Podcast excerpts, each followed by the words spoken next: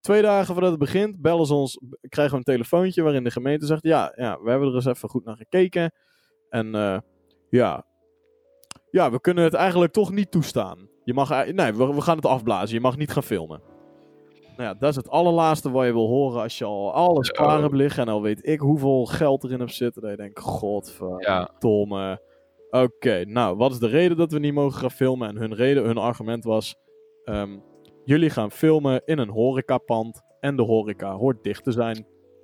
Meen je? Ja, dat, is- nou, dat was ook onze reactie. Dat je denkt van, wat een fucking onzin. Kijk, ik snap, ja, de horeca moet dicht zijn. Dat klopt, maar ik bedoel... Maar je bent daar niet om, om gezellig aan een bar bier te gaan lopen Snap drinken. je? We maakten helemaal geen gebruik van de horecafaciliteiten. Alleen van het pand waar normaal gesproken horecafaciliteiten in te verkrijgen zijn. Ja. Nou ja, toen hebben wij het er even intern met ons team over gehad. En de conclusie die we uiteindelijk trokken was... Ja, we kunnen dit nu al aan gaan vechten. Maar wij weten al ondertussen hoe laat dat het is daar bij de gemeente. Als we dat nu aan gaan vechten, dan moet dat allemaal Ja, schriftelijk. En dat gaat gaat, maar twee gaan dagen. weken overheen. Ja, we hebben maar twee dagen. Dit moet in twee dagen moet het geregeld zijn.